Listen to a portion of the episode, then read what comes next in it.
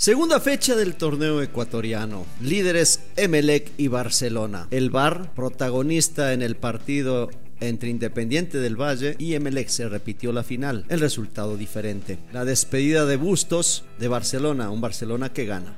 Esto es Footbox Ecuador, un podcast con Alex Aguinaga, exclusivo de Footbox.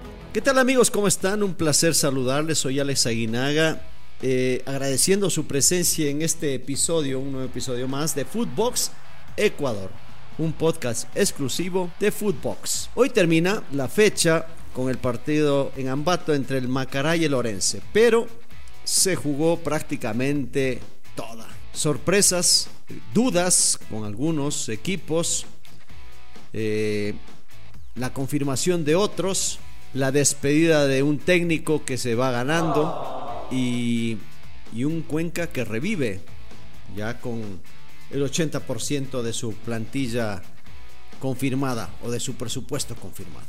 Pasemos primero con, con los partidos. El viernes Deportivo Cuenca recibe a Liga de Quito o recibió a Liga de Quito y le termina ganando 2 a 0. Un partido donde el Cuenca fue superior, donde tuvo más peso, a la ofensiva, donde anota los dos goles en seis minutos, pero que también mereció el triunfo y que pudo haber sido más amplio. Frente a una Liga de Quito que no tiene delanteros, bueno, delantero centro porque tiene gran calidad de plantel, pero le falta el delantero centro. Y eso todavía le está pasando está pasando factura a este equipo de Marini que le urge, le urge precisamente un hombre ahí.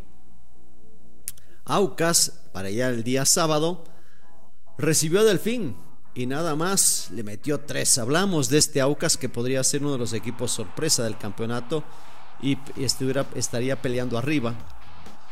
Empata de visitante a Lorense y ahora le gana al Delfín 3 por 0 de manera, de manera contundente, aunque no eh, tan clara, ¿no? Digo contundente porque le hace tres goles, no tan clara porque los últimos, los últimos goles, el, 2-0 y el 3-0 es después del minuto 90, ¿no?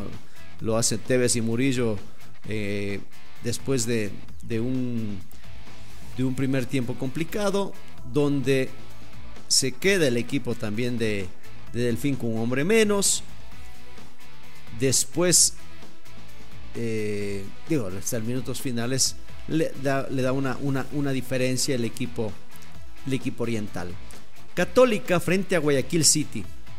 Una universidad católica que cometió errores frente a un Guayaquil City que no perdona, ¿no? que es un equipo que, que eh, alcanza eh, el empate y después se defiende bien entre una católica inoperante, una católica que se queda también con, un hombre menos, donde falla un penal el, el, bueno, el, panameño, que era de los jugadores eh, que habían sido la, grata sorpresa, ¿no? anotando tanto la visita a Mushurruna como en su visita al Bolívar por la Copa Sudamericana. Y hoy no pueden, no pueden redondear un equipo el equipo de, Rondelli, ¿no? Que está tratando de, jugar mejor y que, y que parece que lo va a conseguir, pero tomará su tiempo. Otro resultado, el día sábado en la despedida del profesor Bustos, Barcelona gana técnico universitario, mucho más lo de Barcelona, muy superior, mereció mejor suerte, hay que decirlo, con un técnico universitario que buscó defenderse, jugó al contragolpe y por ahí eh, alguna que otra opción, muy poquito, la verdad muy poquito lo de lo del técnico universitario, pero bueno, sabemos que Cheche Hernández prioriza mucho la parte defensiva. No nos olvidemos, que no estaba Tapiero en esa mitad de la cancha que comparte con Risotto. Le hizo mucha falta a este equipo del técnico universitario, pero aún así pudo defenderse hasta el minuto 91 que hace el gol Mastriani en una jugada de tiro libre, eh, que es bien pateado por Quiñones, se anticipa y termina Mastriani anotando. Y mucha gente dirá, ganó a lo Barcelona. y ganarlo a Barcelona así dramáticamente, ¿no? Empujando, eh, intentando. Eso sí, merecido. No gusta o no gustó el equipo de Bustos durante su etapa, pero fue efectivo y ahora lo mantiene como líder junto con, con el Emelec. Y para el día domingo en Gualaceo, bueno, en realidad en Azogues, que es donde se jugó el partido, Cumbayá le gana de visitante a Gualaceo. Cumbayá se había hecho una presentación bastante buena frente a Independiente del Valle que termina perdiendo por un penal inexistente.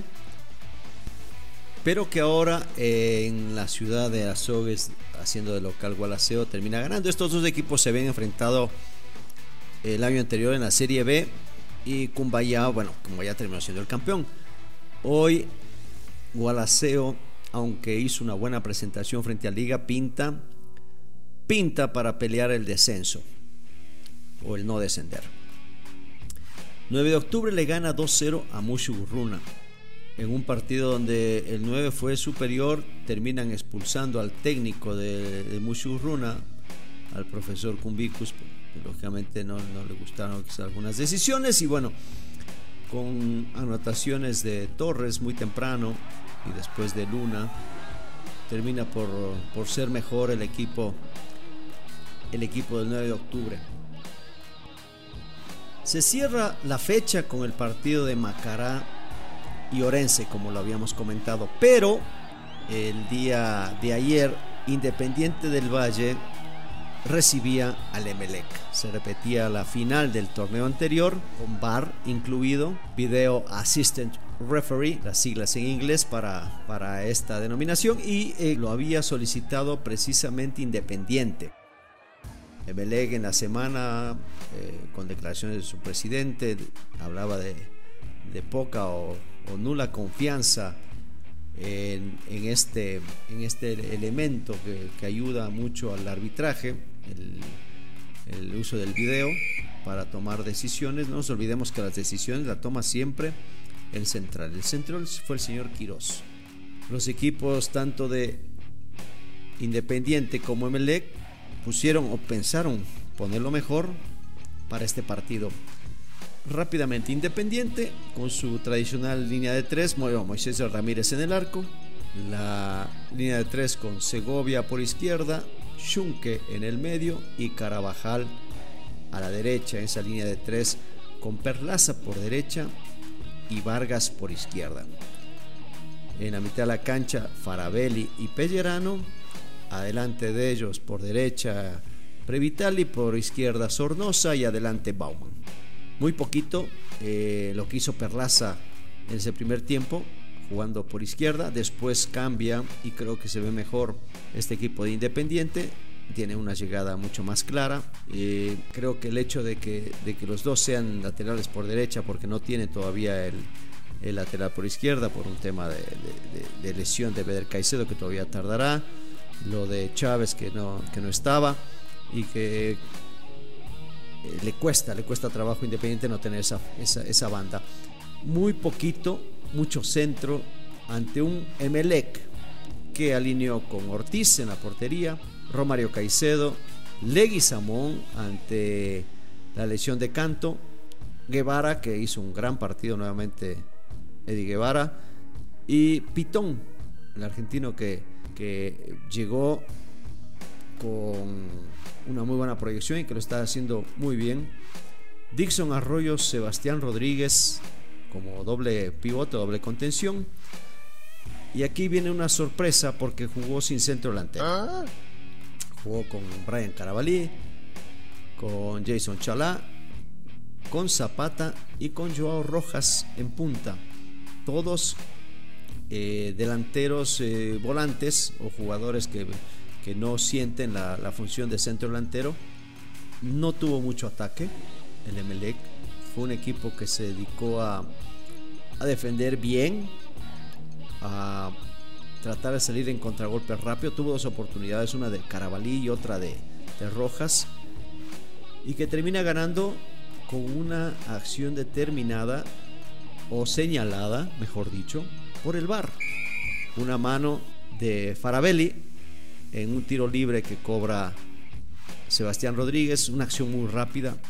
De inicio no la veo como mano. Pensé que le había pegado en la pierna.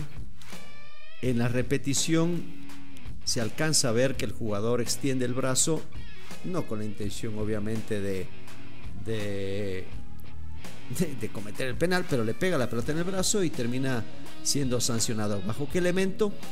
De expandir o hacer más amplio su cuerpo, que es una de las de los elementos, de las razones, de las posibilidades de, de, marcarse un penal. Lo convierte Sebastián Rodríguez al minuto 61 y todavía pues obviamente se le va a poner más difícil a este equipo de, de, Independiente el poder, el poder anotar. Los cambios de, de Melec por parte de Rescalvo fueron para reforzar la zona de la mitad de la cancha y la defensiva para no dar oportunidades al equipo rival. Minutos finales, porque se jugaron 15. ¿eh? Minutos finales. Hay una acción en donde la pelota va al primer palo. Sale Ortiz a rechazar el balón. Le gana la posición Schunke. No toca la pelota el portero. Y parece, y utilizo la palabra parece porque obviamente dentro de las opciones parece que le golpea Ortiz al jugador de Independiente. Lo llaman del bar para que mirara la, la jugada el señor Quirós. Determina que no hay contacto y por ende no hay penal. Hay mucha gente que eh, dice que porque no lo ve venir, que porque no hay intención, que porque es leve el golpe. Hay, hay, algunas razones poniéndose la camiseta del Emelec y hay otras poniéndose la camiseta del Independiente que dice que si hay golpe, si hay contacto y al haber contacto hay penal. El arquero no toca en ningún momento la pelota y por tanto tampoco eh, entra en la, posibilidad de que si hubo contacto con el balón pues eh, la inercia la jugada le da para que, golpee al jugador y no, se sancione como falta porque fue con las manos. Pero queda esa duda, una duda muy grande de lo que pasó en esta última jugada en el partido entre Independiente Melec. Todavía faltaría que si le marque el penal tendría que acertarlo porque pues al frente también hay un arquero que, que fue la figura Nuevamente Ortiz es la figura de este Melec. La tabla de posiciones, señores. Con Emelec en la punta por mejor gol diferencia que el Barcelona, más 5 por más 2 de Barcelona. Aucas, que hablábamos de esa posibilidad de que esté ahí arriba peleándola, con 4 unidades más 3. Guayaquil City igualmente con 4 más 2. La Católica también 4 más 1 un poquito más abajo con tres unidades, 9 de octubre, Deportivo Cuenca, Técnico Universitario, Cumbayá, Independiente, Liga de Quito que tienen un partido ganado y un partido perdido. Orense con su partido todavía por jugar con el Macará tiene una, un puntito. El Gualaceo 0 puntos menos 2. Musurruna Delfín 0 puntos, menos 3 y menos 4. Y el Macará con su partido pendiente también sin unidades. Vamos a ver cómo entra también el profesor Célico. Eso lo hablaremos ya en las próximas ocasiones que tengamos la oportunidad. Viene partido entre semana de Universitario frente a Barcelona. Veremos ya la mano del profesor Célico. Lo comentaremos el día miércoles. Un abrazo para todos, felices fiestas, feliz carnaval en Ecuador. Soy Alex Aguinaga y nos vemos pronto.